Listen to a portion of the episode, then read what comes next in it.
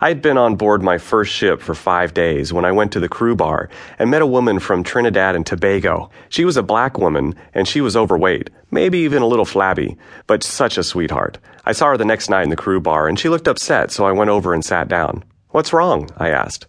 I just had an argument with the chief purser, she said, with her Caribbean accent. That's too bad. Yes, I do not get along with the pursers on this ship very well, she said, starting to tear up a little. I do not have many friends on board. Although I liked her, I could understand why others might shy away. She had slow, almost voodoo like mannerisms that bordered on creepy, but she was so easy to talk to, and, like me, perfectly content to sit and talk one on one. So, do you have a girlfriend? she asked, changing the subject. No. Have you been with anyone on the ship yet? Nope. It's actually been 12 years since I slept with someone. Come on now. It's true, I said, and then I told her why. More on that later. Hmm, that's fascinating. You know, I used to sleep with a skinny white guy from England on my last ship. You remind me of him. Oh, yeah?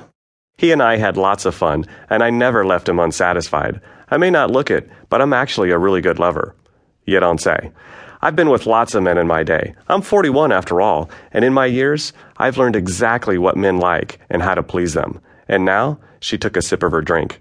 And now all the men I sleep with are extremely satisfied.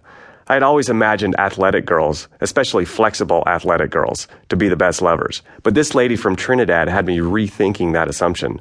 Maybe it was just another one of the after effects of abstinence, but those voodoo mannerisms were now bordering on sensual. Would you like to have sex with me? she asked, taking another sip of her drink. We could go to my cabin right now. Woodrow. I couldn't believe how quickly the opportunity had presented itself. I might be interested in that. Might? Yeah. But not right now? Yeah, not just yet. Okay, well, you think about it, and I'll call you later this week. She got up and left me at the table, alone with my thoughts. My cabin phone rang at 8 p.m. two days later. Hi, it's me, she said. How are you? I'm good. How are you? I responded. Good, good.